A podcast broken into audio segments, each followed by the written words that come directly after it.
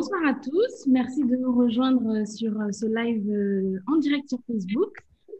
Premier live du Café de l'Entrepreneur. Alors, juste pour dire un petit mot sur le Café de l'Entrepreneur, c'est une association dont le but est de faire la promotion et de favoriser aussi les échanges entre les entrepreneurs, on va dire, de toute la région océan Indien, Mayotte, Maurice, l'Afrique, etc. Et donc, je suis très heureuse d'animer ce premier rendez-vous du Café de l'Entrepreneur. Et donc, ce soir, on accueille la docteure Youmna Mouhamad. Bonsoir, Youmna. Bonsoir. Alors, Youmna est fondatrice et CEO de Myana Naturals. Je vais la laisser se présenter brièvement et nous raconter un petit peu son parcours. Comment est-ce qu'on est à Mayotte et on se retrouve à créer son entreprise au Pays de Galles? C'est vrai que ce n'est pas forcément un chemin que j'avais prévu. Déjà, premièrement, bonsoir à tout le monde, tous ceux qui nous regardaient, que ce soit sur Facebook ou sur une autre plateforme. Et je suis très heureuse d'être ici ce soir et de savoir que j'échange et je communique avec des Maoris, parce que ce n'est pas une opportunité qui se présente souvent quand tu vis en Angleterre. Donc, merci beaucoup pour cette opportunité. Alors, comment je fais pour arriver en Angleterre? Comme j'ai dit, il n'y a jamais eu de plan. En fait, comme j'ai dit, je suis née à Mayotte, je suis née sur Pamandzi. Et à l'âge de 7 ans, mes parents, ils ont déménagé en France. Et c'était vraiment j'étais vraiment heureuse de déménager en France. Mais en fait, quand je suis arrivée en France, ce n'était pas forcément la meilleure des expériences. Parce que pour la première fois, dans la cour de récréation, c'était la première fois qu'on m'a traité de chocolat noir et de tout nom qui peut en rétropressive, en tant qu'adulte, c'est pas des choses énormes, mais en tant que jeune individu qui est en train de se construire et qui veut se sentir représenté, faire partie d'une nation, c'était vraiment un déménagement difficile où je me suis sentie vraiment dépaysée surtout. Et voilà. Et en fait, depuis, je pense que ça a créé beaucoup de malaise. Dans le sens que ça m'a donné très vite, de plus le fait qu'on ait grandi un peu dans les quartiers nord de Marseille, donc c'est pas dans les jolis quartiers de Marseille, ça m'a toujours, j'ai toujours eu une envie de partir en fait. Et je ne savais pas forcément d'où venait l'envie, mais vers l'âge de 14 ans, j'ai commencé à dire à mes collègues, vous allez voir, un jour je vais partir, un jour je vais partir. Et, et c'est resté une idée pendant des années. Et j'ai fait mon baccalauréat scientifique en physique-chimie. Et puis, j'ai intégré une classe préparatoire. Et là, en fait, la classe préparatoire, ça c'est… on avait, comme toute classe préparatoire, on avait des colles une fois toutes les 2 semaines, on avait une colle en anglais. Et en fait… avant même de rentrer dans la salle d'anglais, j'étais en pleurs, quoi, parce que je savais que ça allait mal se passer, parce que mon niveau d'anglais était vraiment catastrophique. Et donc, ça ne m'a pas étonnée à la fin de l'année quand j'ai pas réussi à passer en deuxième année. Et je me rappelle, mon prof de maths m'a dit, Youmna, si tu avais été un peu meilleure en anglais, on t'aurait laissé passer. Et du coup, ça m'a vraiment mis la rage, quoi, parce que je me dis, ah, la langue de Shakespeare s'est mise entre moi et mes rêves. Je vais prendre ma revanche. Je vais prendre ma revanche et je vais partir en Angleterre. Du coup, ce qui s'est passé, j'ai dit à tous mes amis de classe préparatoire cette année-là, dans 2 ans, je parle anglais. Je n'avais pas de plan. Donc, j'ai fini par intégrer, j'ai eu l'équivalence pour aller tout de suite à la fac en deuxième année de physique et chimie à la fac de Luminy. Et en fait, septembre, j'ai tapé tout de suite à la porte du bureau international, des études internationales, et j'ai demandé comment je fais pour partir en Angleterre. Et là, elle m'a dit, reviens dans 2 mois. Et finalement, j'ai pris le dossier et en fait, comme je n'étais pas bonne en anglais, j'ai appelé tous mes amis, on a écrit une petite lettre de motivation expliquant pourquoi est-ce que je voulais partir et comment l'anglais était bon, ce qui n'était pas. Et puis, à ma surprise et à la surprise de mes amis, j'étais acceptée. Et je me rappelle toujours, du jour aujourd'hui, en fait, on est en train de marcher, après que je leur ai dit que je partais en Angleterre, et je les entends chuchoter derrière moi. Je leur dis, de quoi vous parlez? Ils me disent, non, non, t'inquiète pas. Je dis, non, j'entends, vous parlez de quelque chose, de quoi vous parlez? Ils me disent, mais on se demande comment tu vas réussir en Angleterre, t'es vraiment la plus mauvaise de toute la classe. Et ça, c'est marrant parce que j'avais aucune idée des difficultés. Eux, ils avaient une idée, je ne sais pas pourquoi, mais moi, personnellement, je n'avais aucune idée des difficultés que j'allais avoir dans un autre pays avec une langue différente, comme quoi de l'optimisme te sert bien des fois. Et donc, effectivement, la première semaine que je suis arrivée, je me rappelle, je n'ai pas pu appeler ma mère et mon père parce que je ne savais pas comment utiliser le téléphone. C'était des cabines en ce temps-là. Et puis, je ne savais pas comment utiliser Internet parce que je n'avais jamais eu d'ordinateur, je ne savais pas comment connecter. J'ai pleuré après la première semaine parce que je me sentais tellement seule, mais comme quoi les choses se sont passées. Et puis, me voilà ici, ça fait 12 ans, je parle anglais parfaitement et j'ai fini par aller jusqu'à obtenir un doctorat. Donc voilà. Donc, c'est une très belle expérience. Déjà, félicitations pour le doctorat. Et pour poursuivre toujours sur nos échanges, du coup, dans ton expérience de partir à l'étranger, on sent qu'il y a un petit peu cette idée de revanche sur l'anglais et sur le fait que ça t'a privé de quelque chose et donc tu as voulu prendre ta revanche et montrer qu'il n'y avait pas d'obstacle qui pouvait te résister. Et ça, c'est très, très admirable. C'est très, très beau. Comment est-ce que toi, tu en es arrivé du coup à finalement t'établir et rester au Royaume-Uni, alors que souvent, quand on voit ici à Mayotte, on envoie les enfants faire des études, ils partent, vivent des expériences ailleurs, etc. Et on s'attend à ce qu'ils reviennent. Alors, est-ce que toi, dès le départ, ton idée était de partir et de t'expatrier, comme on dit? J'aime pas trop ce terme-là, mais c'est ce qu'on emploie souvent. Est-ce que et comment tu en es arrivée finalement à rester, à t'établir et à entreprendre à l'étranger? Alors honnêtement, j'avais pas de plan, comme d'habitude. J'ai jamais forcément de plan. Et je pense que le Dieu des fois te guide dans tes pas, pas des fois, toujours.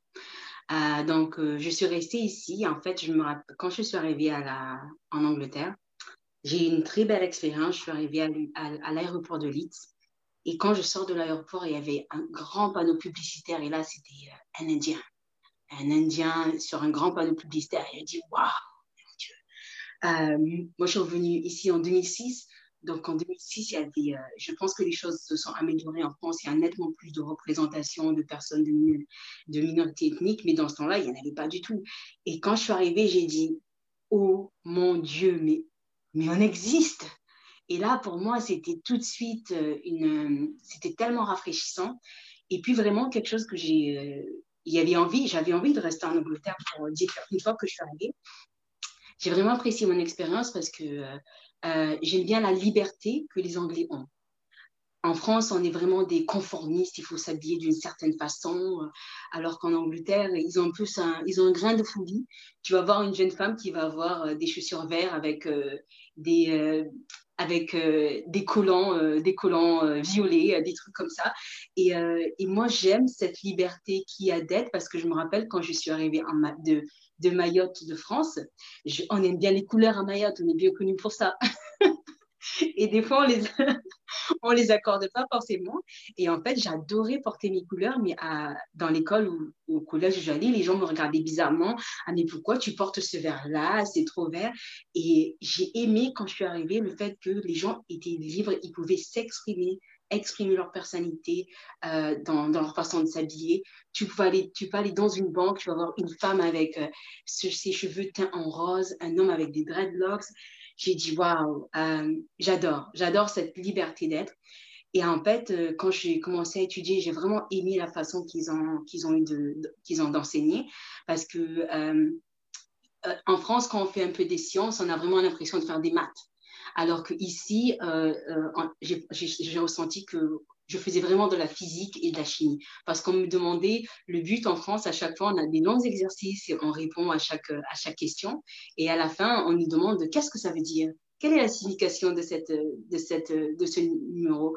Alors qu'en Angleterre, on te demande vraiment de réfléchir depuis le début la signification au niveau de la physique, au niveau de la chimie et des choses comme ça. Et j'ai vraiment apprécié leur façon d'enseigner parce qu'on te donne beaucoup de liberté. On t'encourage à réfléchir pour toi-même et pas forcément juste à absorber les informations que le professeur a. Et à la fin de l'année, j'ai adoré apprendre à connaître des gens de la Namibie, Amérique, Kenya, Mexique. Et je me rappelle, on avait des dîners d'amis où on venait avec différents aliments de tout pays, on partageait. Et j'ai tellement apprécié mon année que du coup, j'ai décidé de rester. Et j'ai fait une demande pour pouvoir rester une année de plus pour faire un master. Et je me rappelle, j'avais très peur de me demander à ma mère parce que déjà pour partir un an, hein, j'étais très heureuse qu'elle me laissait partir un an. Et là, je me rappelle toujours, je l'ai appelée au téléphone, j'étais en Angleterre, je lui dis « Maman, j'ai quelque chose à te demander, est-ce que… » Et je tournais autour du pot, du coup, elle a eu un peu peur, elle me dit « Non, qu'est-ce qui se passe? Dis-moi. » Je lui ai dit « Est-ce que je peux rester en Angleterre ?» Elle m'a dit « Ah, mais bien sûr !» Pour le master, elle n'a pas eu de problème, elle m'a vachement encouragée. Donc ça c'était génial parce qu'après tout, c'est toujours important d'avoir le support de nos parents et de nos siens. Par contre, les choses ont été nettement plus difficiles quand j'ai commencé à faire, quand je suis restée pour faire mon doctorat. Parce que là, quand j'ai commencé pour faire mon doctorat, j'avais vers les 25 ans. Donc bien sûr, 25 ans, Mayotte, le temps de se marier. Donc, donc, la pression du mariage était là avant. Mais après, quand je vous dis reste avant, même avant que je commence mon master, mais là, au niveau du doctorat, mais pourquoi tu ne reviens pas? Pourquoi tu ne reviens pas? Te marier, trouver quelqu'un, te poser, avoir des enfants. Et j'ai eu quelques réflexions qui étaient intéressantes. Mais tu n'as pas peur d'intimider les hommes avec un doctorat? Et moi, j'ai dit, mais non, c'est pas vrai, les hommes ne sont pas intimidés. Bon, mon père avait en partie raison. Et là, c'était difficile parce qu'ils ont vraiment poussé pour que je revienne. Mais j'avais vraiment… En même temps, j'ai eu un coup de chance parce que c'était 2008 et il y avait la crise. Et déjà, c'était difficile de trouver un boulot et mon doctorat était payé. Du coup, j'ai réussi à rester et puis au bout du compte, ils étaient d'accord avec mon choix. Ils n'étaient pas d'accord, ils se sont fait avec mon choix. Par là, après mon doctorat, les choses se sont corsées une fois de plus. Et là, c'était vraiment, tu vas finir vieille fille. Plein de choses que les parents disent. Je suis sûre qu'ils ont leur raison. Et honnêtement, là, quand j'ai fini mon doctorat, c'était assez difficile. La pression que je recevais était assez difficile parce que non seulement j'ai déménagé, je suis partie du Pays de Galles, de l'Angleterre au Pays de Galles, dans une toute petite ville où je suis toujours Swansea, où il n'y a vraiment pas d'activité à faire. C'est très difficile de se faire des amis. Et déjà, c'était difficile pour moi ce changement d'environnement. Et la pression par-dessus, ce n'était pas facile. Mais bon, avec le temps, ben, une fois de plus, j'ai tenu le coup parce que c'est ce que… J'adorais mon boulot. J'adorais mon boulot, ce que je faisais. Je me réveillais chaque matin, allez, on y va. Et donc, ça m'a permis de tenir le coup. Mais donc, les pressions ont changé vis-à-vis des moments de ma carrière et de mon âge, je pense surtout. Alors, c'est un peu normal et c'est vrai qu'il y a beaucoup de jeunes personnes qui vivent exactement ce que tu viens de décrire. Est-ce que tu pourrais nous dire, toi, à titre personnel, comment est-ce que tu as réussi à passer outre? Parce qu'il y a quand même beaucoup de personnes qui cèdent un petit peu à cette pression-là parce que les parents, évidemment, ont des attentes. Parfois, il y a des raisons… Voilà, qui sont familiales. Des fois, c'est les familles qui comptent sur un retour des enfants pour pouvoir vivre mieux, pour pouvoir venir soutenir les petits frères et les petites sœurs qui grandissent derrière, etc. Alors, qu'est-ce que tu pourrais dire aux personnes qui sont dans ces situations-là et qui vivent cette espèce de tiraillement interne entre mes envies, mes ambitions? Est-ce que ma famille, ma mère, mon père attendent de moi après un parcours scolaire? Est-ce que tu… Alors, cette question, je pense qu'elle va se répondre en deux temps. Je répondrai plus tard en tant qu'entrepreneur. Pourtant, je vais juste répondre en tant qu'étudiant. en tant que je remets il y a quelques années de ça.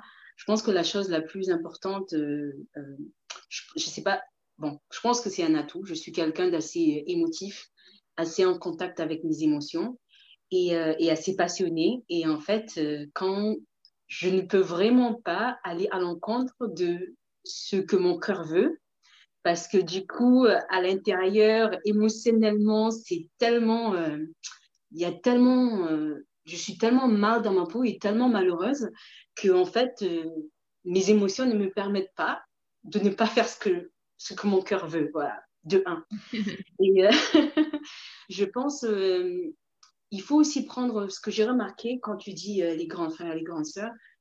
C'est vrai que j'étais ici, mais en même temps, j'ai fait, je pense que j'ai fait ma part pour soutenir mes sœurs et frères. Par exemple, j'ai reçu mes frères ou mes sœurs à différents moments de leur parcours scolaire pour venir rester avec moi et apprendre l'anglais. Mais je pense que des fois, il faut prendre le temps de penser à soi. Parce que je me rappelle, quand je suis venue en Angleterre, j'ai rencontré une amie à moi qui est toujours une plus âgée, que je la remercie beaucoup. Un jour, elle m'a dit, mais Youmna, tu es toujours en train de parler de tes parents, de tes frères et sœurs, ce que tu vas faire ou ce qu'ils veulent que tu fais, mais toi, qu'est-ce que tu veux? Et là, honnêtement, ben, elle m'a posé une colle parce que je ne savais pas ce que je voulais. J'ai passé tout mon temps étant élevée à la mahoraise, en tant que femme, tu prends soin des gens, tu es la mère, toute cette responsabilité. Et bien sûr, j'aime les parents. Il y avait presque cet oubli de soi et un déni de nos désirs et de nos ambitions personnelles. Mais le fait d'être partie pendant un an, et j'ai vraiment... C'était vraiment une belle année parce que j'ai vraiment découvert plein de choses. Je me suis découverte. J'ai pu comprendre pourquoi j'avais envie de partir, pourquoi cette envie de l'âge de 14 ans. Je me disais, je veux partir. Et je suis arrivée à un moment où je me suis dit, ben, il faut que je pense à moi parce que j'ai pas... Ma bonne amie, elle disait toujours quelque chose qui m'est resté. Elle me dit, quand j'ai 90 ans et que je suis sur ma chaise... comment dire, une chaise, tu sais, les chaises qui... La bascule. Exactement. Et que je suis en train de parler à mes grands-enfants, j'ai envie de leur dire, grand-mère, elle a fait tout ce qu'elle a envie de faire dans la vie.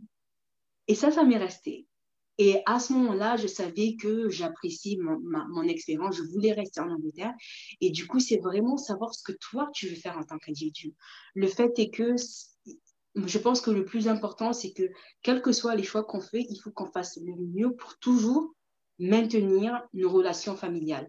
Jamais, jamais casser, même dans les moments difficiles, même quand la mère mahoraise peut être un peu difficile.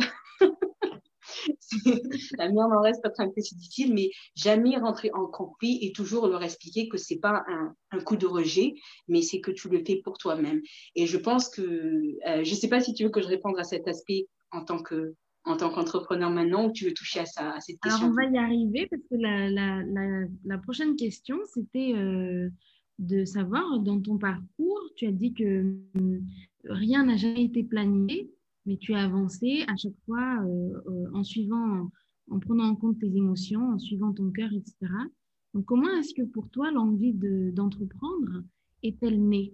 À quel moment as-tu eu un déclic? À quel moment est-ce que tu t'es dit, mais en fait, ce que je veux, c'est ça, c'est devenir entrepreneur. Et qu'est-ce que c'est que pour toi être entrepreneur qui t'a séduit et où tu t'es dit, à la fin de mon doctorat, au lieu de trouver un poste dans un labo, d'aller faire de la recherche, etc., qu'est-ce qui t'a dit, je vais voler de mes propres ailes, créer mon entreprise et vivre cette nouvelle aventure-là? Parce qu'on sent quand même que tu es un peu aventurière. Explique-nous un petit peu comment cette aventure est née. Aventurière avec des petits pas, hein. Je mets un pas, la température, je dis ok. Ne prends pas des grands risques. Voilà. Exact. Alors comment? Alors honnêtement, j'ai toujours su, c'est une longue histoire. Ok, je vais essayer de la raccourcir. J'ai toujours su que je voulais pas être, je voulais pas travailler en fac. J'ai toujours su que je voulais pas enseigner, c'est pas une vocation. même si c'est quelque chose que mes parents auraient vraiment aimé que ça soit, parce que du coup, aller à Mayotte, ça serait assez facile à ce niveau-là. J'ai fini mon doctorat avec l'idée en tête. Mon doctorat, il y avait beaucoup de maths. Et en fait, j'avais envie de faire des choses nettement plus tactiles. Et j'ai vraiment fait beaucoup de recherches pour faire en sorte de trouver un laboratoire de recherche qui pourrait avoir besoin de mes compétences, où j'allais faire des choses nettement plus tactiles. Et je me suis dit, le but, c'est travailler là pendant 2 ans, après trouver un boulot en industrie, partir des facs, de la recherche à la fac, aller dans des grandes compagnies.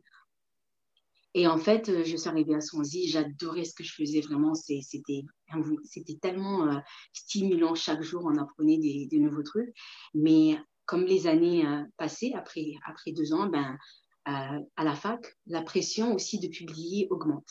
Et moi, j'aime pas écrire. J'aime pas les publications scientifiques, j'adore faire des choses au labo, mais après, quand il faut les écrire, si je pouvais les donner à quelqu'un, j'ai dit voilà, écris tout ça pour moi, ça serait vraiment top, mais bon, c'était pas le cas, il fallait écrire. Et du coup, j'avais de plus en plus que c'était nécessaire en fait pour que ta carrière, elle progresse.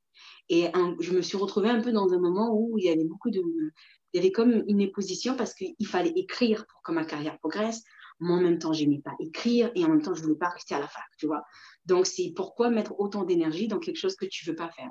Mais parce que les opportunités arrivaient, j'ai continué à les prendre. Donc, j'ai continué à travailler 2 ans, 3 ans.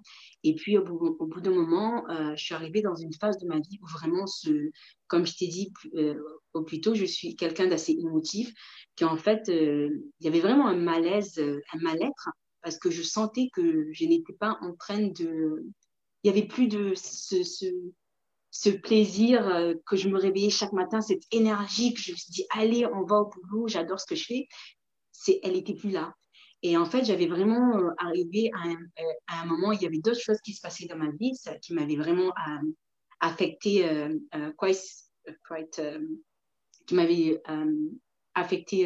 au niveau de ma motivation. J'ai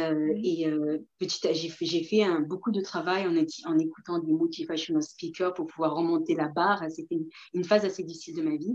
Et je me rappelle, le motivational speaker, il a dit quelque chose, il disait, des fois, quand tu te sens perdu dans la vie, et que tu te sens seul, fais quelque chose pour quelqu'un d'autre. Parce que il faut que tu te rappelles que ta situation est toujours, il y a toujours quelqu'un qui a besoin d'aide. Même si tu as besoin d'aide, il y a toujours des gens qui sont dans une situation malheureusement plus difficile que la tienne, alors aide les autres.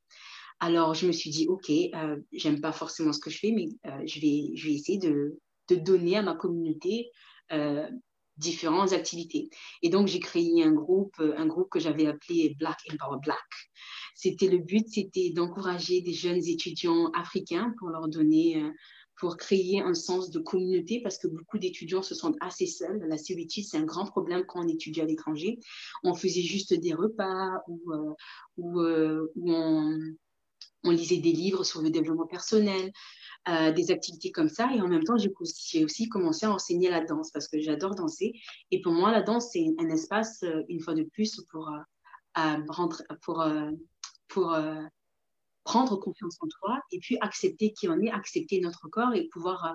parce que du moment que tu peux bouger ton corps en toute liberté, c'est que vraiment, tu es vraiment en accord avec qui tu es et ton corps. Et donc, je faisais ces 2 trucs. Les groupes de danse et le BEB et le boulot. Et je suis arrivée à un moment où j'ai vraiment eu une frustration parce que tout ce que je faisais, je payais la salle toute seule. Si j'invitais les étudiants, je les invitais chez moi, il fallait que j'achète la bouffe toute seule. J'avais pas de fonds. Et puis, je suis arrivée à un niveau où je me suis dit, mais en fait, sans argent, je peux rien faire. Sans argent, je peux rien faire. Et en fait, 2 ans de ça. Avant ça, un jour, je m'étais assise et je m'étais dit, Youmna, si jamais tu pouvais faire quelque chose pour partir de l'académie, qu'est-ce que tu ferais? Et j'ai littéralement juste commencé à poser quelques idées sur papier. Et puis, cette idée que je suis en train de poursuivre, elle est venue et j'ai rien fait pendant 2 ans. Et puis, au bout d'un moment, je me suis dit, vraiment, l'entrepreneuriat, c'est... si j'ai envie de pouvoir donner à ma communauté, il faut que je le fasse en abondance.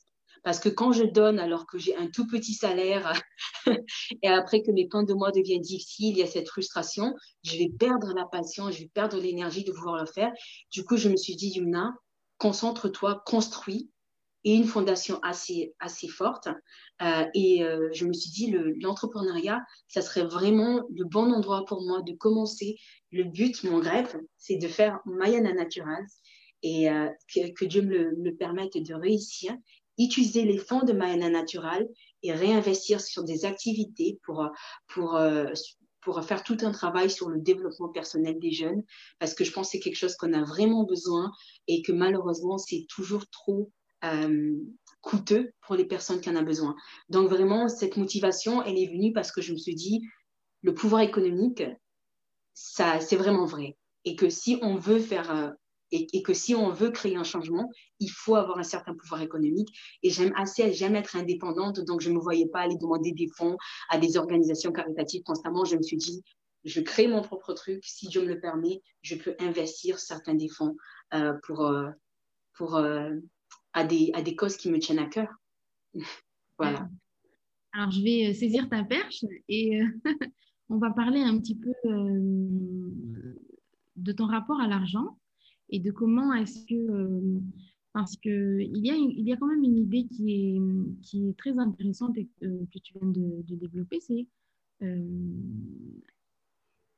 peut-être que du coup, tu pourras nous parler un petit peu comment dire... ton idée de départ et la réalité que tu as vécue après, l'idée de dire je vais créer Myana Naturals, je vais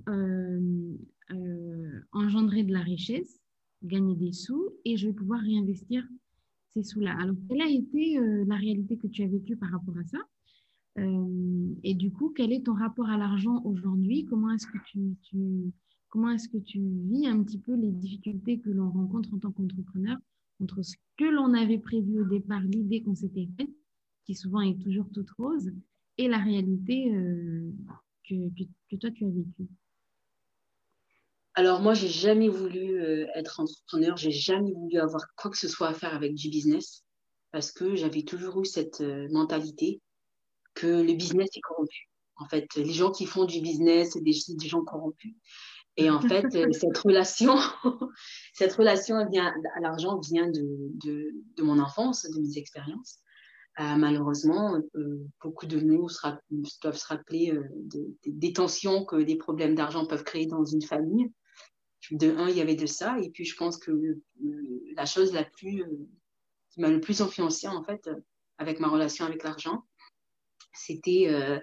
le fait d'avoir grandi dans un pays où je sentais que les gens qui avaient le pouvoir, les gens qui avaient l'argent pour pouvoir créer le changement, toucher les communautés qui en avaient besoin le plus, ne faisaient rien. Et du coup, j'ai développé ce sentiment qu'en fait, les gens qui ont de l'argent, c'est des gens égoïstes. Ils pensent qu'à eux, ils s'en foutent des gens qui ont des difficultés. Et du coup, pour moi, l'argent, je pense que l'idée que j'avais quand j'avais une bonne amie à moi qui me parlait, Youmna, pourquoi tu ne fais pas un business et tout? Je dis non, jamais. Moi, j'ai fait de la science. Nous, on est des penseurs, on est des philosophes, on n'est pas corrompus avec l'argent. Et cette mentalité, je l'ai gardée pendant longtemps. Malheureusement, j'ai découvert en science que même la science est dirigée par l'argent.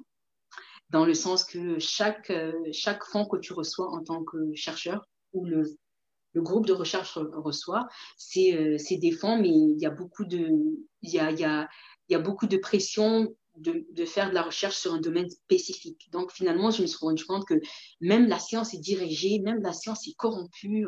On ne fait pas de la recherche parce qu'on est curieux, on le fait parce qu'on nous donne l'argent pour faire spécifiquement la recherche que les gens ils veulent qu'on fasse. Mais on a des salaires assez pitoyable pour les études qu'on a fait et aussi les efforts que tu dois travailler en tant que chercheur. Et puis, quand je suis arrivée à un niveau où je me suis dit, quand je me suis rendu compte de ma relation à l'argent et que je pensais que l'argent rendait mauvais, je pense que quand j'ai fini par me rendre compte qu'en fait, il fallait que je change mon état d'esprit, en fait. Parce que, venant du fait que si jamais je pense que l'argent l'argent rend mauvais et que je commence à, j'essaie de commencer un business, ça veut dire que je vais y aller, mais je ne vais pas y aller avec toute mon énergie. Parce que d'un seul côté, il y aurait toujours cette peur que l'argent allait me changer, cette culpabilité, que j'allais devenir, je ne dirais pas, une vendue. Parce que je suis née d'un côté assez modeste, je me dis que si jamais j'avais… Exactement. Je passe du côté, parce que je me suis dit, Youmna, il faut que je change ta définition. Et j'ai commencé à regarder l'argent comme l'alcool. L'alcool ne te change pas. L'alcool amplifie qui tu es. Si tu vois des gens… Bon, c'est pas que je bois, je ne bois pas, ok? Si jamais quelqu'un écoute ça, n'allez rien dire à mes parents, je ne bois pas. Mais en fait, l'argent amplifie qui tu es. Si tu es quelqu'un, tu vois très bien les gens qui sont bourrés, quand ils sont bourrés, si c'est des gens assez gentils, ils vont passer la soirée à peut-être faire des câlins et à sourire. Les gens qui sont violents et méchants, ils vont avoir des réactions assez directes et ils vont être désagréables. Donc, j'ai commencé à développer, une amie m'a dit, en fait, l'argent ne te change pas. Il amplifie qui tu es. Et quand je me suis rappelée de ça, il fallait que je me rappelle en tant que personne que je ne suis pas une mauvaise personne. Je ne suis pas, quand je dis dans ma propre famille, avec mes frères et sœurs, les gens qui sont autour de moi, je suis quelqu'un qui partage, qui est gentil, qui essaie toujours d'aider l'autrui. Et j'ai essayé de me raccrocher à cette idée. Mais aussi pour me dire que de ne jamais être corrompu avec l'argent, j'ai décidé, et ça c'est un travail que j'ai beaucoup fait avec ma coach de vie, on a vraiment fait tout un travail à vraiment définir quel était le but de ce business, d'aller au-delà des finances de ce business. Parce qu'on part du procédé qu'en fait, les fonds ou de l'argent, du moment qu'il n'y a pas une vision, il n'y a pas une vision pour lesquels ces fonds peuvent utiliser, c'est facile que les fonds soient mal utilisés. Mais quand je me suis rendu compte que mon but, ce n'était pas de faire de l'argent pour faire de l'argent, mais c'était faire de l'argent pour pouvoir impacter, et je me suis rassurée à moi-même, me dit, Youmna, tu n'es pas quelqu'un de mauvaise naturellement, tu n'es pas égoïste naturellement, tu n'es pas mauvaise naturellement. Donc, ça m'a libérée. Et puis, je me suis dit, j'y vais à fond, mais je pense que j'ai toujours un travail à faire sur moi parce qu'il y a aussi la peur des fois, quand tu es trop généreuse, quand tu reçois de l'argent, tu donnes tout à tout le monde. Tout simplement parce que aussi tu veux que les autres t'aiment et du point que même ça peut être détrimental pour ton business et des choses comme ça. Donc je suis alerte de qui je suis. J'ai essayé de me libérer de cette pensée que l'argent rend mauvais parce qu'elle ne rend pas mauvais. Et je me suis rendu compte qu'il y a beaucoup de personnes qui commencent des business pour les mêmes raisons que moi, parce qu'ils ont envie de créer des espaces ou des espaces pour avoir des fonds pour supporter des causes qui leur tiennent à cœur. Et quand je me suis rendu compte de ça, ça m'a libérée en tant qu'individu. Et puis, je me suis dit, vas-y à 100%, vas-y à 100%. C'est très intéressant ce que tu dis parce qu'effectivement, des fois, ici, entreprendre à Mayotte, il y a cette idée, des fois, quand on va dans certaines administrations, qu'on court un petit peu derrière l'argent et que des fois, c'est compliqué quand on a des interlocuteurs en face de soi et de leur dire, de leur faire comprendre un petit peu ce qu'on veut. Dès qu'ils entendent dire entrepreneur, c'est tout de suite, tout des préjugés, un ensemble de préjugés qu'il y a derrière. Et la question de l'argent est très intéressante où, effectivement, il y a toujours cette suspicion que cette personne-là n'est pas nette, que ce n'est pas quelqu'un de bien, justement, parce que si on a envie de gagner de l'argent, c'est que forcément... on passe à côté des vraies choses de la vie, des vraies valeurs. Donc, il y a quelque chose comme ça de très malsain, quoi. Donc, je pense que c'est très français. C'est très français et c'est quelque chose qui est vraiment ancré parce que dans la culture française, et tu le vois jusqu'aujourd'hui, c'est toujours une division entre les pauvres et les riches, mais en fait, ce qu'il faut se rappeler, c'est que déjà, pour réussir, les gens qui réussissent, ils ont beaucoup travaillé, mais aussi que on peut travailler dur notre vie et avoir un bon salaire, mais au bout d'un moment, surtout dans le cadre de Mayotte, si on attend toujours que des opportunités soient données par l'État, soit il y a des boulots dans les hôpitaux, des boulots dans l'administration, on devient presque spectateur de notre comment dire, on ne prend pas part à la construction de notre communauté, quoi. Ce que je me dis, c'est que c'est un changement d'esprit, en fait, qu'il ne faut plus qu'on soit juste dans l'attente qu'on nous aide, mais que nous aussi, on peut prendre le pouvoir de créer, parce que finalement, quand tu crées, la personne qui crée une entreprise comme toi ou beaucoup d'entrepreneurs en Mayotte, pas seulement ça permet... Toi, la personne arrive à vivre et à subvenir à ses besoins, mais aussi les personnes qui vont embaucher, les collaborations qu'ils vont avoir avec d'autres business l'impact que ça va avoir au niveau de l'économie locale. Il faut que les gens voient tout ça et se détachent de l'idée que ces gens-là, c'est des gens égoïstes, c'est des gens qui sont en train de construire, c'est des gens qui construisent, qui créent des fondations, qui donnent des opportunités, qui se permettent de rêver, qui vont inspirer d'autres personnes. Il faut vraiment qu'on se détache de cet état d'esprit, parce qu'en même temps, c'est ça ce que je me suis dit quand je me suis dit que sans argent, on n'a rien. J'aurais pu continuer à travailler à la fac et à me tuer à la tâche, à prendre mon salaire et faire des activités. Et puis finalement, j'aurais arrêté parce que... c'est plus viable, tu peux plus continuer comme ça. Et j'aurais l'ambition, pas l'ambition, mais l'envie de pouvoir toucher, de pouvoir faire une différence dans ma communauté, je l'aurais perdu. Et cet impact serait parti. Alors que commencer un business, ça te permet vraiment de créer un changement réel qui va vraiment donner des opportunités et créer plein de bonnes choses. Il faut absolument qu'on se détache de cette idée de cette idée de pensée, parce que Mayotte a tellement à offrir. Mayotte a tellement à offrir au niveau énergétique, la biodiversité, et puis la jeunesse mahoraise, avec étant la première natalité de France, toute cette jeunesse, c'est une richesse.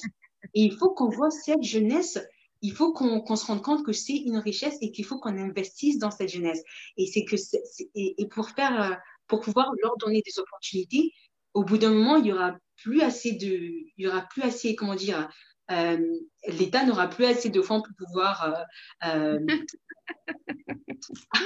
avoir plus de profs, plus de ceci. Il faut qu'on crée des opportunités. Bien sûr, bien sûr. Il faut vraiment qu'on change cette façon de penser, quoi. Alors, j'en profite avant la prochaine question pour dire aux gens qui nous suivent que vous pouvez poser des questions dans les commentaires, et puis à la fin on prendra 5 petites minutes pour que Youmna réponde un petit peu à vos questions. Youmna, j'aimerais revenir sur quelque chose que tu as dit tout à l'heure que j'ai trouvé très intéressant.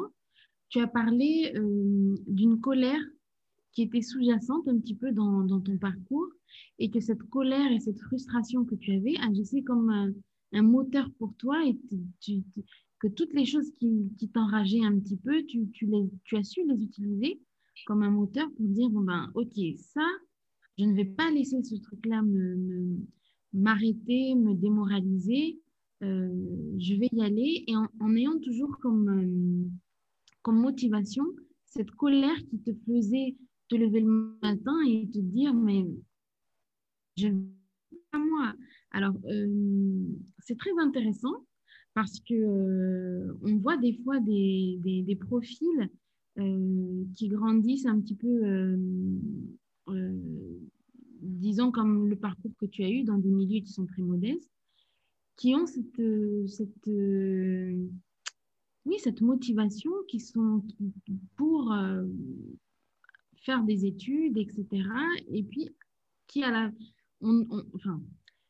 que je veux dire, c'est que des fois, on arrive à un certain palier et on perd cette motivation. Ouais. On perd cette motivation parce qu'on s'était fixé un objectif, on s'était dit, par exemple, pour prendre ma revanche sur ma vie, ben, je vais faire un doctorat en physique. Oui. J'ai atteint mon objectif, et ben quoi? Du coup, j'aimerais que tu me reviennes un petit peu sur cette colère qui agissait pour toi comme un moteur, et pour savoir aujourd'hui quelle est la colère qui t'anime. Est-ce qu'il y a une colère qui t'anime toujours et qui fait que… Donc, est-ce que tu peux revenir un petit peu là-dessus? Alors, question très, très intéressante, question qui est très, très intéressante.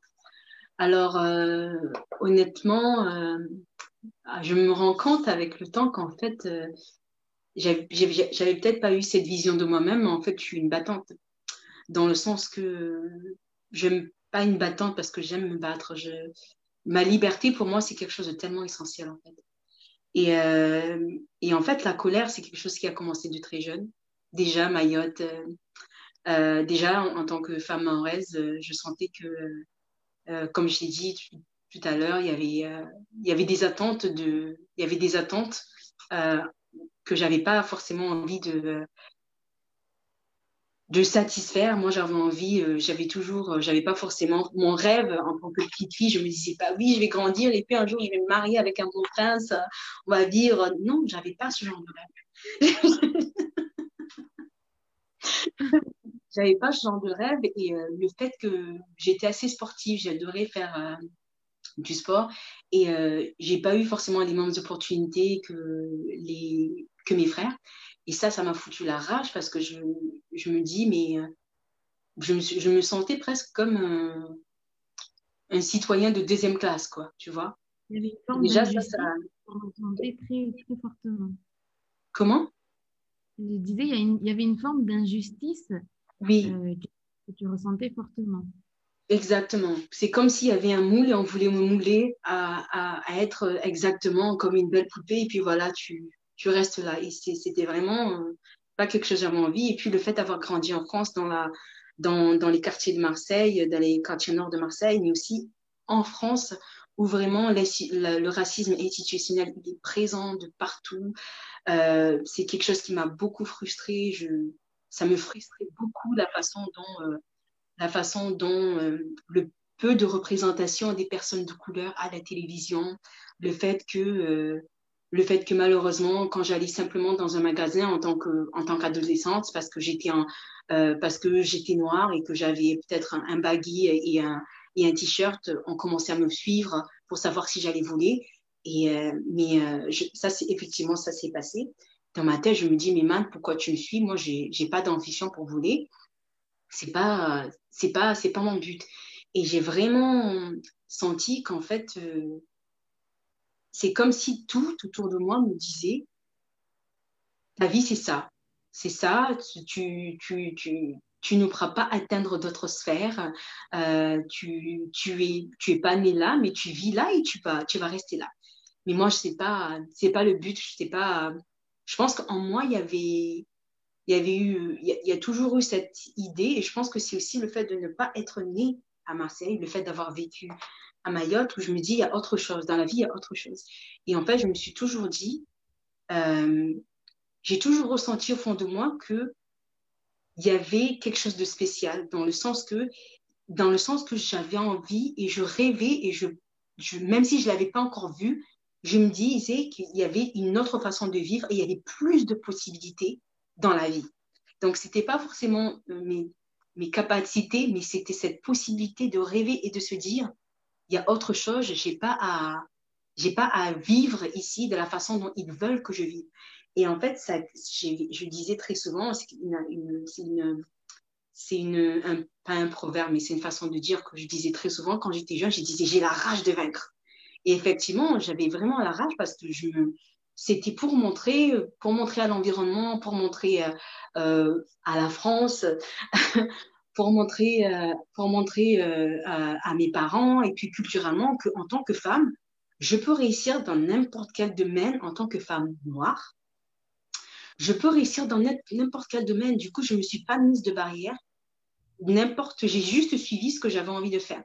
Et cette colère, je me suis vraiment construite en adversité de tous ces murs que je ressentais autour de moi qui voulaient que je me moule et que je devienne exactement ce qu'ils voudraient que je sois culturellement et puis aussi au niveau de la société. Et ça a très bien fonctionné. Par contre, Les choses ont changé quand j'ai eu mon doctorat. Et je me rappelle toujours le jour, j'étais à la fin de mon doctorat, et les dernières années de doctorat, c'est des choses assez difficiles. Je me rappelle, j'étais en train de marcher. Et puis, j'avais faim, j'avais pas de thunes. Vraiment, c'était des moments très, très, très difficiles financièrement. Et j'étais en train de marcher, c'était l'été, donc il y avait les Anglais qui étaient là, ils s'étaient poussés sur leur terrasse, ils buvaient de l'alcool, pas du café comme les Français, parce qu'ils adorent leur alcool. Et je passais, je dis, mais regarde-les ces personnes. Ils n'ont aucune idée qu'il y a des gens qui souffrent, il y a tellement de peine, il y a tellement de douleur, il y a tellement de pauvreté. Et puis je me suis dit, mais à un moment, ça a fait, dans ma tête, je me suis dit, mais Youmna, une fois que tu as fini ton doctorat, tu vas pouvoir avoir des boulots, tu vas pouvoir avoir une situation financière nettement plus paisible que là d'où tu viens. Si tu es en colère contre eux, c'est comme si tu étais en colère un peu contre toi parce que tu vas appartenir à ce groupe. Et ça, c'était une pensée qui m'est venue comme ça, mais je n'ai pas tilté. Quelques années plus tard, quand j'ai commencé à travailler, puis j'ai commencé à avoir ma coach parce que je sentais vraiment ma motivation. J'ai commencé à avoir ma coach parce que j'étais à une phase de ma vie où je savais que j'avais tellement de potentiel, mais mon potentiel, c'est comme s'il était bloqué et quels que soient les efforts que je fais, il n'y avait rien pour le débloquer. Et en fait, la première session qu'on a fait, je parlais à ma coach, oui, de cette colère que j'avais. Et puis, on a fait beaucoup de travail sur ça et le fait que je n'avais pas de motivation. Et en fait, ce que je me suis rendu compte, c'est que parce que dans toute ma vie, je me suis toujours construite en adversité. J'ai tellement eu l'habitude d'être en fight mode, tu sais, toujours prête au combat, le point levé, allez, on y va. Et là, je suis arrivée à un niveau, où voilà, j'avais un boulot à la fac, les gens pensent que je réussis, j'ai un doctorat. Bon, je dirais après ça que j'expliquais pourquoi je dis ça, parce que la réussite, c'est personnel. Si j'avais un doctorat, je travaillais à la fac, mais j'étais malheureusement pour moi, ce n'était pas une réussite. Bref, mais j'étais arrivée à ce niveau-là et en fait, j'avais plus de raison d'être en colère parce que finalement, j'appartenais à ce groupe que je regardais en face en tant que jeune enfant, jeune fille. Je me disais, je suis en train de me battre contre cette personne, mais je suis arrivée de l'autre côté.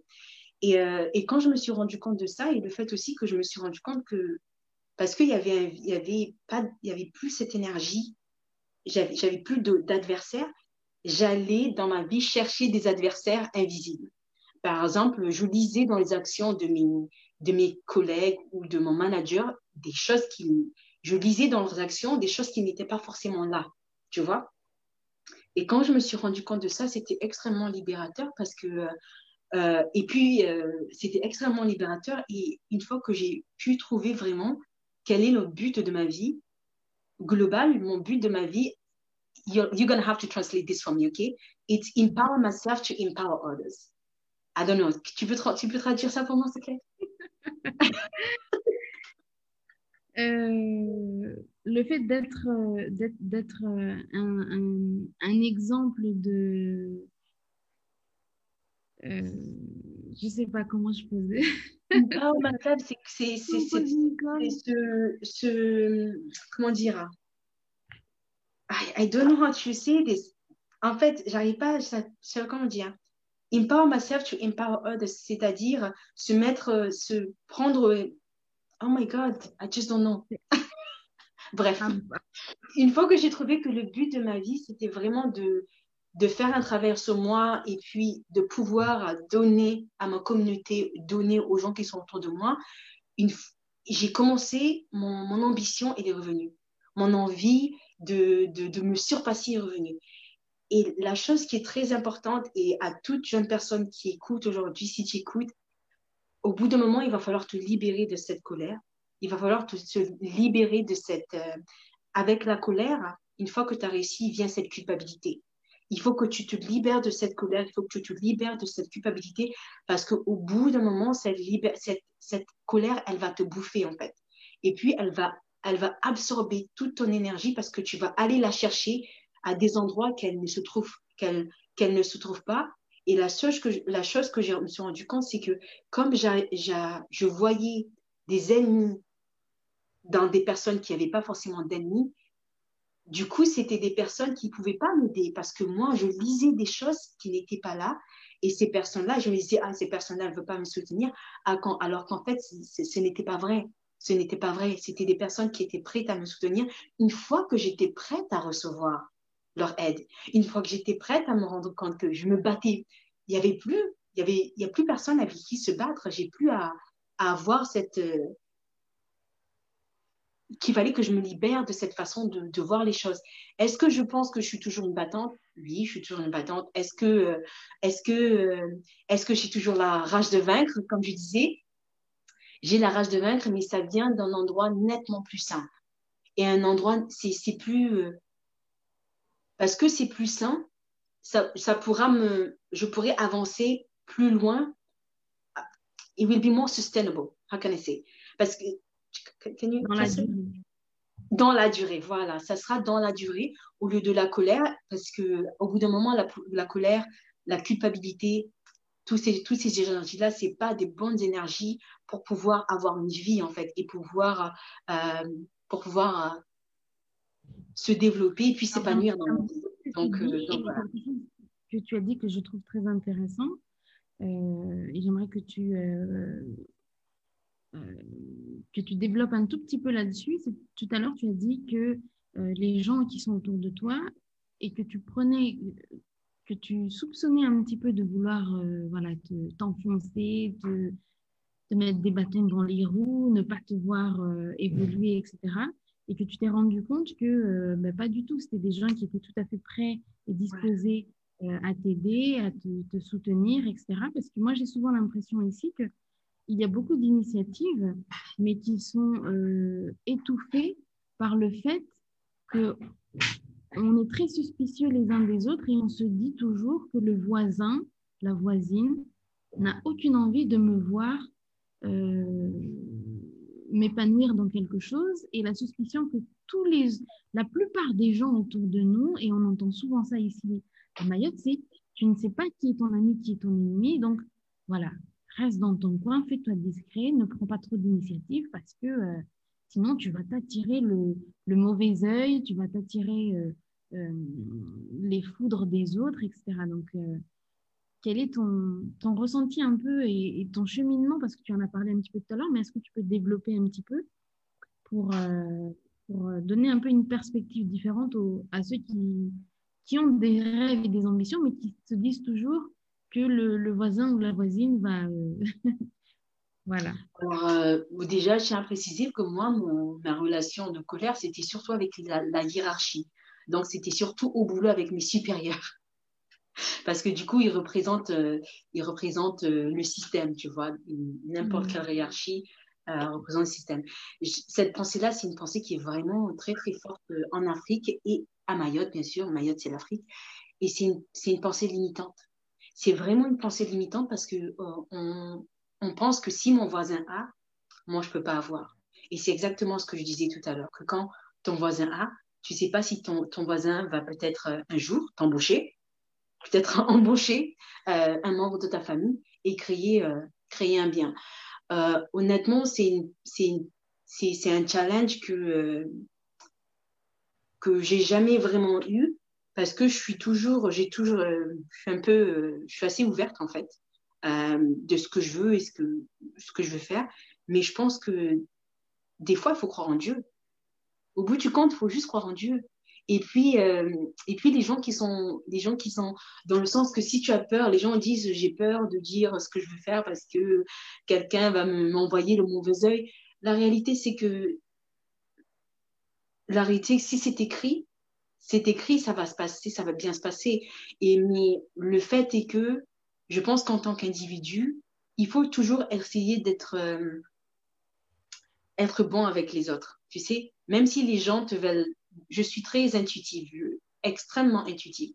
Il y a des personnes que je vais juste pas me disputer. Je n'ai pas d'énergie pour me disputer. Je me sépare et je me distance. Voilà, c'est tout. Donc, j'ai une intuition assez forte, mais jamais je suis dans l'état d'esprit que quelqu'un me veut du mal, que je ne veux pas forcément, qu'il ne veut pas forcément que je réussisse. Quand je sens quelque chose comme ça, c'est vraiment si vraiment la personne fait des choses ou dit des choses ou essaie de casser mon esprit. C'est-à-dire, si casser mon esprit dans le sens à me dire « Ah, mais tu ne vas jamais y arriver, mais pourquoi tu perds ton temps ?» Là, moi, je me distance. Parce que je pars avec l'idée que ton rêve, c'est comme une plante. Tu l'arroses. Et tous les gens avec qui tu t'entoures, c'est des gens qui doivent arroser ta plante pour qu'elle grandisse et puis qu'il y ait une fleur. Et tous ensemble, vous continuez à arroser cette idée jusqu'à ce que ça éclot et que ça devienne tout un arbre avec plein de fleurs magnifiques.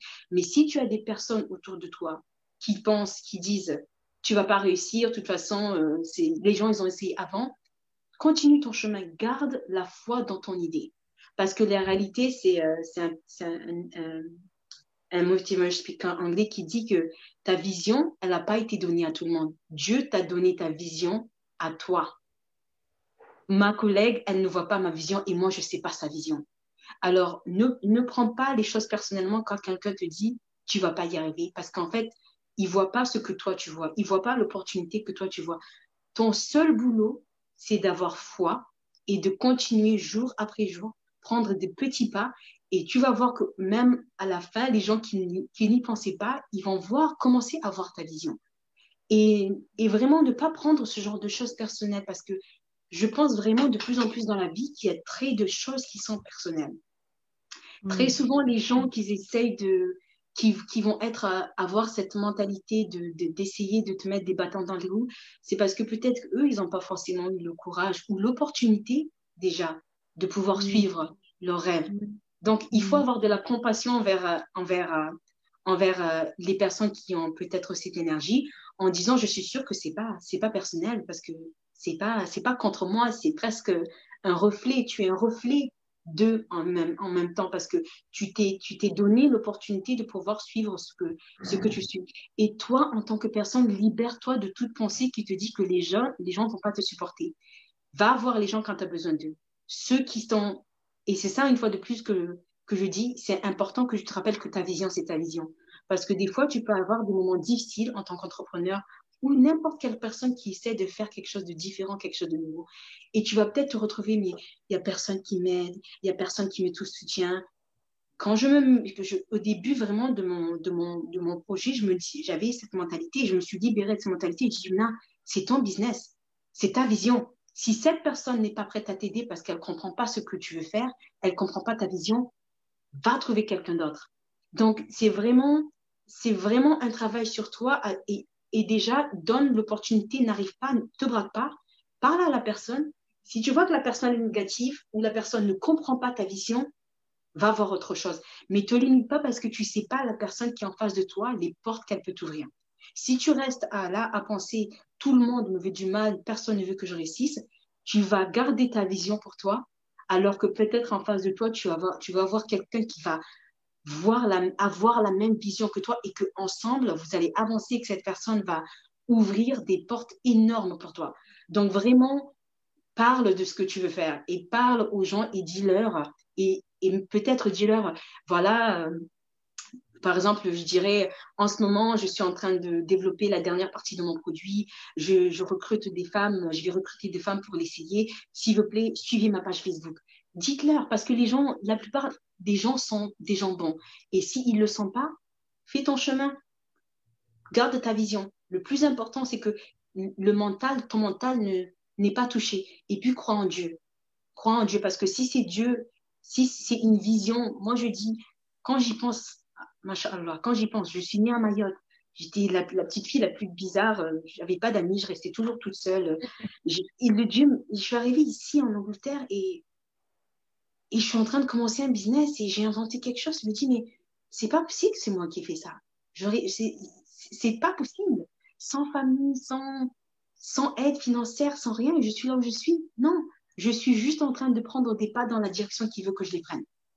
Et ce qu'il y a autour de moi, je garde ma direction et puis j'avance dans ce chemin-là. Donc, avance avec foi et la foi. Et la foi que c'est ta vision et que si c'est une idée qui continue à venir, juste ton seul boulot, c'est de garder la vision et de faire le boulot. C'est un anglais. Alors, en parlant de ton projet, on a une question sur Facebook. Quelqu'un qui souhaite savoir si ton projet d'entrepreneuriat a un lien avec tes études supérieures. Donc, on a vu que tu étudies des études en physique et que maintenant donc, tu es fondatrice de Myana Naturals. Donc, est-ce que tu peux nous dire ce que c'est que Myana Naturals et comment la physique t'a mené à Myana Naturals? Parce que j'avoue que moi, je ne vois pas forcément le lien, entre les deux. Mais comme je ne suis pas scientifique, tu me diras, c'est normal. Okay. Vous expliquer brièvement parce que bon, ça fait une petite heure maintenant qu'on est en ligne. Okay. Donc, brièvement, est-ce que tu peux expliquer un petit peu comment tes études t'ont mené à là où tu es aujourd'hui et est-ce que c'est forcément un lien? Parce que je pense que souvent, les gens, ils font des études et puis des fois, ils ont des envies d'autre chose et ils n'osent pas trop parce qu'ils se disent « mais moi, je n'ai pas étudié ça, je n'ai pas appris, je ne sais rien faire là. » Comment est-ce que toi, t'en es arrivée là? Alors, brièvement, alors déjà, j'explique ce que mon produit fait, ok? Donc, le produit de Myana Naturals, c'est pas une crème, c'est pas une huile, c'est pas un lait, c'est plus un outil qui te permet d'appliquer ton produit, disons ton après-shampoing, tout en démêlant en même temps.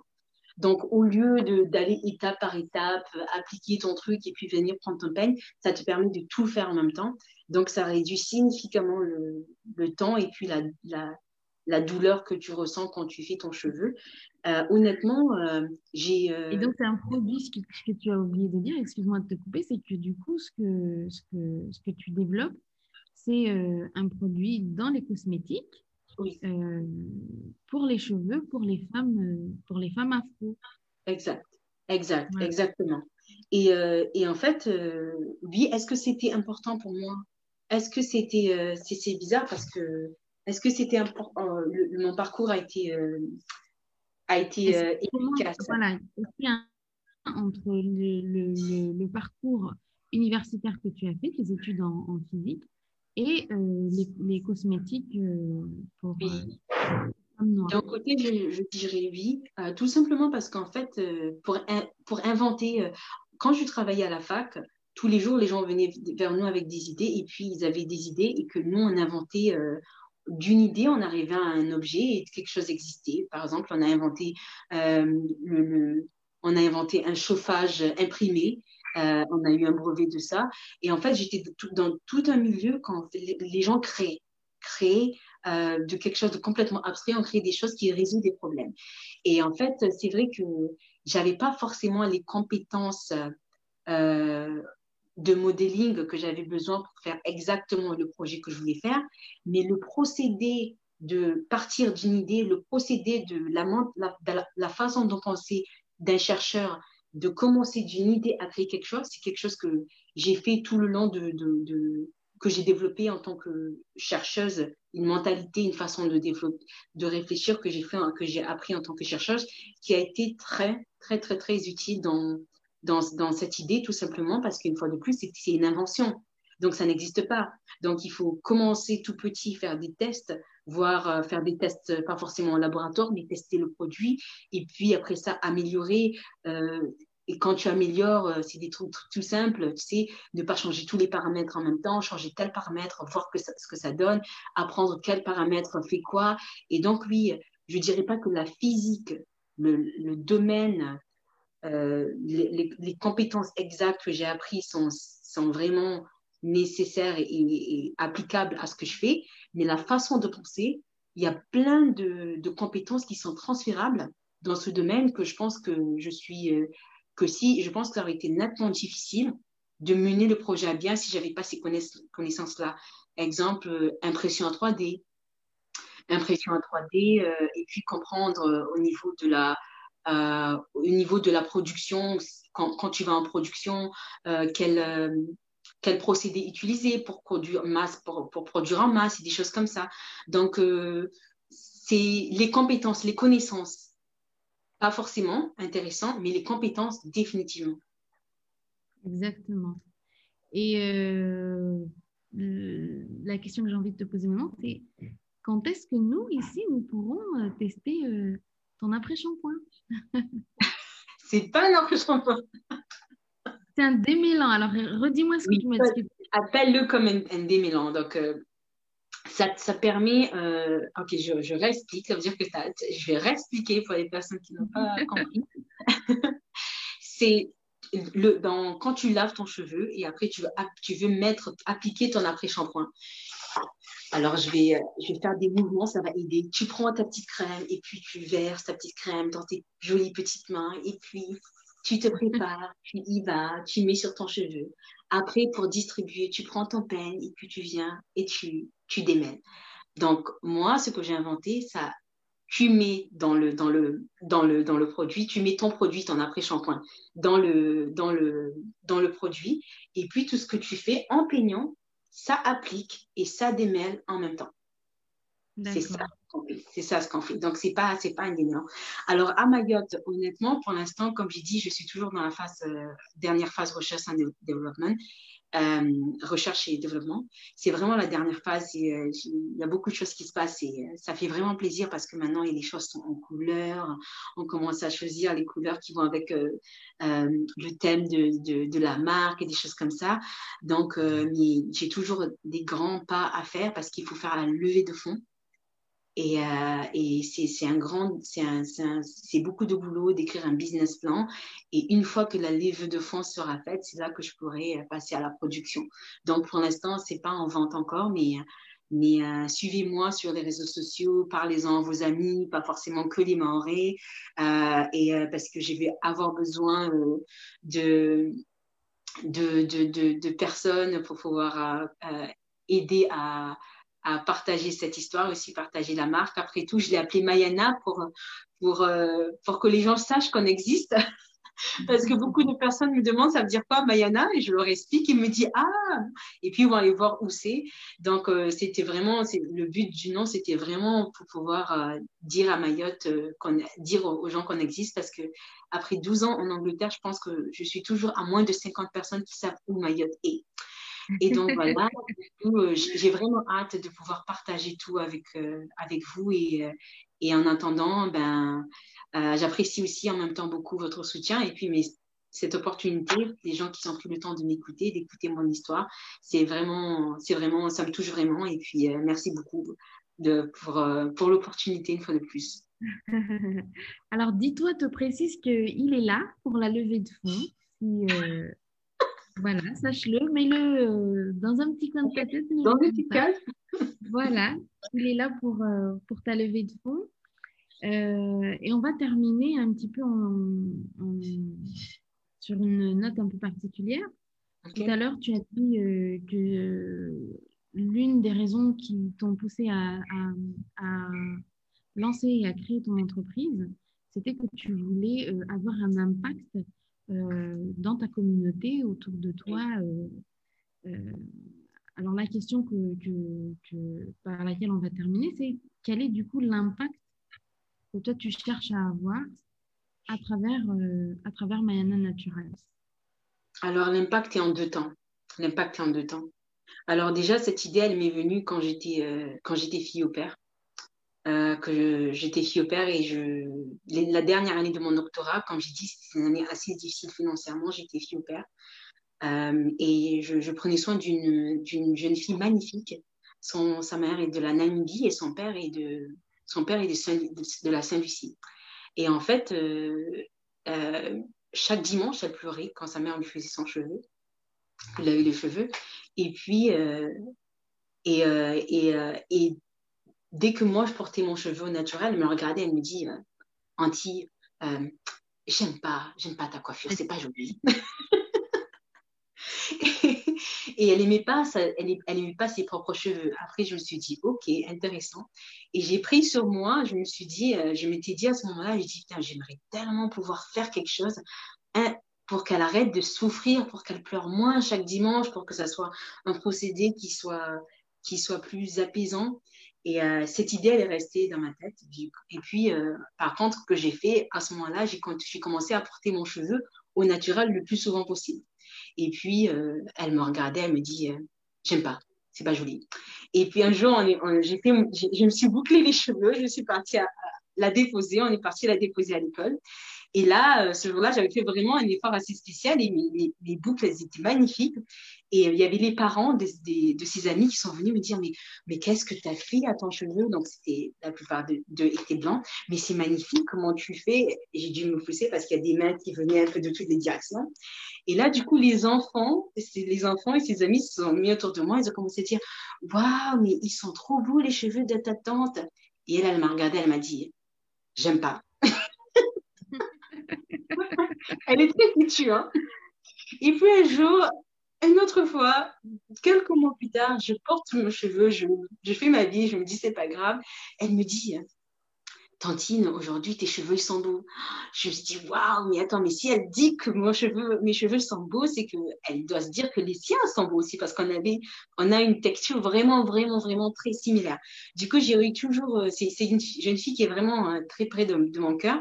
Et ça m'a fait tellement plaisir quand elle a dit ça. Et cette idée de me dire que si je pouvais faire quelque chose pour faire que les jeunes filles aient moins de peine quand on leur fait le cheveu, elle est restée. Et quand l'idée m'est venue, elle m'est revenue en tête. Et le nom de la jeune fille, pas le nom de la jeune fille, mais je me suis rappelée de ce que je m'étais dit, que si je pouvais faire une différence dans la vie des jeunes filles, et ça, c'était une motivation. Et vraiment, il y a un mois de ça, c'était vraiment, j'ai vraiment une belle expérience parce que j'ai invité des mères à venir essayer le produit. Parce qu'on est en train de savoir, on fait de la recherche sur comment est-ce que c'est dans la main, est-ce que ça tient bien et des choses comme ça. Et j'ai eu 5 mères qui sont venues et quand je leur ai demandé qu'est-ce que ce produit va pouvoir vous amener personnellement, elles ont dit « Ah, ça me permettrait de faciliter le soin de mon cheveu et juste gagner du temps. » Et quand je leur ai demandé qu'est-ce que ce produit apporterait à votre enfant, elles ont dit « Ah, il y a une mère qui a dit « Oh, ça lui permettra d'apprendre à aimer son cheveu parce que ça lui fera même mal. » Il y a une autre mère qui lui a dit « Ah, mais ça permettrait que… » le soin capillaire soit un moment où je passe un moment intime avec ma fille et qu'au lieu que ça soit juste un moment rempli de pleurs et de cris. Et ça m'a vraiment touchée parce que avoir commencé à avoir eu cette idée quand je faisais mon doctorat, c'était il y a 7 ans de ça, et qu'aujourd'hui je suis à un endroit où j'ai inventé un truc qui fait vraiment ce que j'avais envie de faire, je me suis dit waouh, et ça me motive encore plus. Quand j'entends ce que ces mères-là disent, c'est vraiment quelque chose qui me motive parce que j'ai envie qu'il y ait plus de jeunes filles qui se sentent à l'aise avec leurs cheveux. Elles se trouvent belles parce que le cheveu, il est magnifique. On peut faire tout et n'importe quoi avec. Donc, c'est ça le but. Ça, c'est le but numéro 1. Et le but numéro 2, que Dieu me le permette, c'est d'utiliser les fonds, certains des fonds à travers les ventes du produit et pouvoir travailler. Je compte me former en tant que coach et pouvoir travailler avec les jeunes personnes pour faire du développement personnel, parce qu'il y a beaucoup de personnes qui en ont besoin pour pouvoir libérer ce potentiel dans les jeunes. Et j'espère me former et pouvoir venir à Mayotte pour faire ce genre de travail aussi avec des jeunes et des jeunes femmes et des jeunes hommes maoris. Et vraiment, le but est de débloquer le potentiel des gens et de leur permettre vraiment de pouvoir suivre leurs rêves et de devenir vraiment des meneurs, des gens qui vont amener une différence à toute la communauté et avoir un impact, pas simplement socio-économique, mais vraiment au niveau à impacter la vie des gens, quoi. Donc, 2 temps. Le rêve se passe en 2 temps. Pour l'instant, on est dans la phase numéro 1. Et qui a très bien commencé, qui se déroule très bien et vraiment… on espère vraiment tous que voilà, on retrouvera les produits de Myana Naturals dans quelques années sur les étals des supermarchés ici. Et puis, en tout cas, voilà, je sais qu'il y a plein de coiffeurs qui seront absolument prêts à te suivre et à distribuer tes produits. Ça, je n'ai aucun doute là-dessus. En tout cas, on est là, on sera tous derrière toi pour te soutenir et te donner le courage, même si tu en as déjà énormément, pour arriver au bout de tes rêves. Merci, Christina, pour le temps que tu nous as accordé. pour cette première édition. J'espère que tu as passé un bon moment. En tout cas, nous, moi, personnellement, j'ai beaucoup apprécié cet échange. Et puis, j'invite tout le monde à te suivre sur tes réseaux, Myana Naturals, sur Facebook, sur Twitter, sur Instagram. C'est ça, j'oublie rien. Oui, c'est ça, c'est ça. C'est les... c'est beaucoup déjà. Parfait, parfait. Bonne soirée à tous ceux qui écoutent et puis merci pour votre attention et à très bientôt. Bye. Merci beaucoup pour l'invitation. Au revoir. Bye. Si vous avez aimé ce podcast, n'hésitez pas à le partager autour de vous et à en parler à vos amis. Quant à nous, on se retrouve le mois prochain avec un nouvel invité, de nouvelles aventures et de nouvelles inspirations. Prenez bien soin de vous et à très bientôt.